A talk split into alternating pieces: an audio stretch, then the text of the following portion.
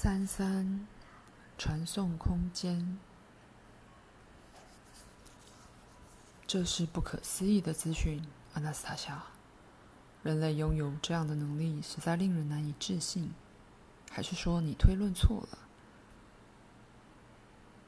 这已经不是推论了，弗拉基米尔，我完全不会错的。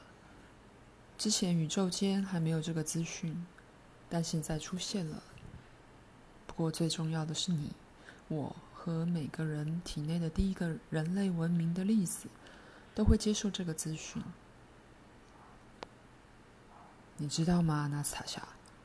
我这才了解到，使生活环境变得完美，这9个字的宇宙法则有多厉害。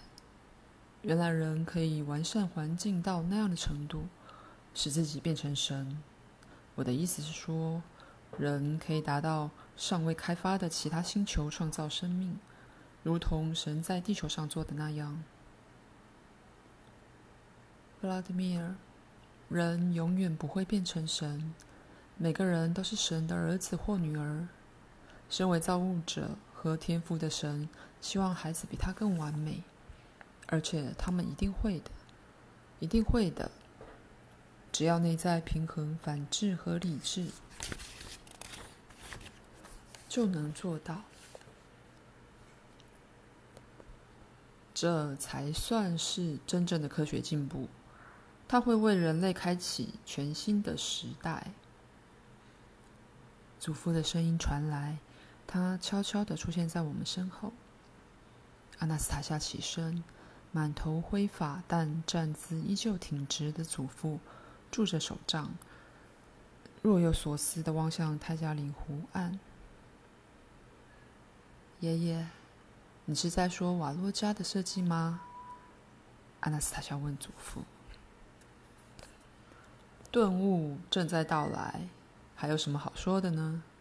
他或他们并不重要，把流传数千年至今弥赛亚生动的教导和科学泰斗的学说变成不相连贯的呓语，展示了住在地球上人类的潜力。创造了一个新的人类意象，或者说，他将先前称为神子的人类召唤了回来。他们能像神一样，在没有生命的星球上创造比地球生命更美的生命。大家会很难相信的，我告诉祖父。不相信的人会如何？不相信自己能力的人会剩下什么？只剩出生可言。对，但出生后能做什么呢？生活没有意义，就只剩下死亡。到头来还是同个问题：出生后能做什么呢？数百万年来流传过很多教理，始终都在讲同一件事。让人认为他们应该活在从某人得到什么的期待之中。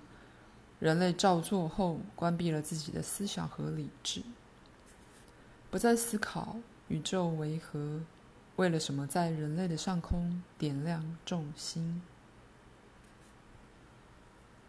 现在呢，我们的儿子会变成弥赛亚吗？阿纳斯塔夏难过地问。他会很难抵抗高傲，反之还会冲向他。大伙儿突然沉默，不约而同地望向家园模型。瓦洛家正好走向我们，冷静而自信的样子。他抱着纳斯千卡，纳斯千卡勾着他的脖子，脸颊贴着脸颊。他在我们面前几步的距离停下，把纳斯千卡放在地上，向我们鞠躬后说：“妈妈，别担心，妈妈。我知道，如果我变成弥赛亚，大家都会把他们带着希望的思想放在我身上，这样他们就不会完全把心思放在创造上。”你决定要做什么，瓦洛加？阿纳斯塔夏问儿子。我必须离开，我会消散在人群中，变得微不足道，妈妈。话说完后，瓦洛加一一注视我们的眼睛。我突然觉得他打算永远离开，所以当他看着我时，我说：“谢谢你，亲爱的儿子，谢谢你想出如此不平凡又美丽的祖传家园设计。这会是我最棒的60岁生日礼物，不，这是我60年以来收过最棒的礼物。爸爸，这个设计不只是送你的礼物，也要送给你的所有读者，想要的人都可以拿走，让它成为给所有人的礼物吧，同时也是给我的。爸爸，我要另外送你一个礼物。”说完后，瓦洛加将手伸进衣服，把东西拿出来后向我伸手。我看着他谨慎而缓慢地摊开手心，但当他摊开手心时，手上没有任何东西。我先后看着祖父和阿纳斯塔夏，希望他们解释儿子的这个举动，还有我该如何回应，但他们都沉默以对。拿去吧，爸爸。这是我给你的礼物，瓦洛加重复说道。我依旧站着不动，不明白要怎么拿看不到的东西。这时，纳斯千卡忽然靠了过来，牵起我的手，走向瓦洛加。我走近后伸出手来，他则小心地把看不见的东西放在我的手上。这个无形的东西不停跳动，使我的手感到微微的暖意。我合起手，把礼物放进衣服里与瓦洛加一模一样的地方。我的全身被一种轻柔而难以言喻的暖流笼罩。他会住在你的家里，爸爸。建造家园的周围时，你可以要求他散布在整个空间中。瓦洛加向所有人深深鞠躬，转头踏着自信的步伐离开，接着忽然消失在矮树丛后，或者说在空中蒸发了。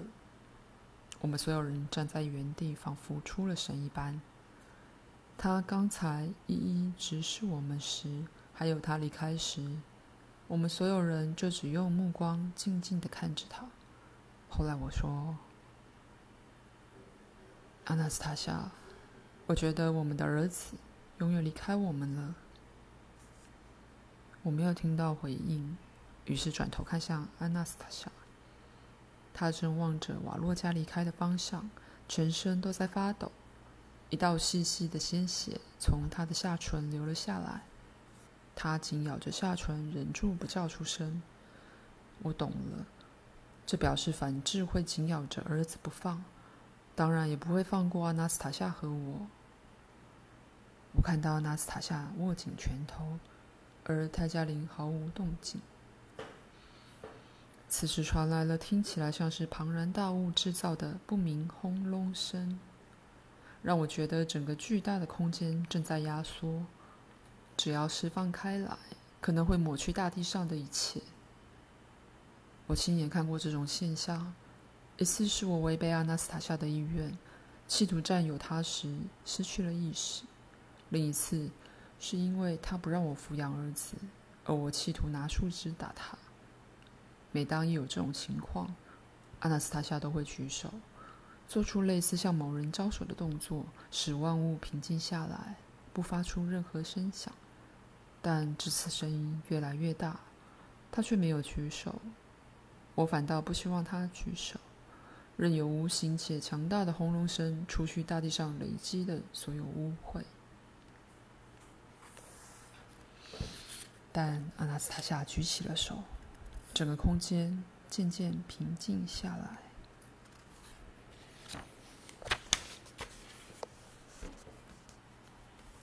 离开泰加林前，我又到了湖畔一趟，一个人站在那边看着儿子制作的家园模型。想象这个模型已经在我杂草丛生的1公顷土地上落实成真。就在这里，我开着车，看到快乐儿时记忆中有小窗户的两道白墙，大门自动敞开，映入眼帘的是生机盎然的景色。我把车开到入口，等一下，我在做什么？我怎么能够开着轰隆隆的车子穿越如此秀丽的地方，穿越我自己的家？后退，我把车停在入口，大门敞开，我擦起鞋子，试图清掉另一个世界在鞋底留下的脏污。后来我把鞋子脱掉放在入口，赤脚走在我的美丽世界中。我走到天鹅戏水的池塘，旁边有小狗小猫在奔跑，远处的角落有只公鸡以啼叫欢迎我，另一个角落则有只小羊咩咩叫。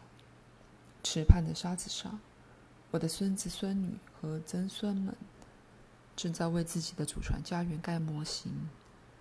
美貌不随时间逝去的心爱女人从花园走了出来，露出微笑，挥手与我打招呼。天色渐暗，夜空开始出现星星，椭圆形空间的所有窗户透出开心的光线，温室内的灯会亮起，让星星看到里面生长中的伟大生机。星星会这么想：地球上有个很不平凡的小光点，面积不过1公顷，散发的光线却能轻抚我们。星星尚不知道地球上很快就会出现更多这样的光点，全地球会散发幸福的光线，轻抚浩瀚的宇宙。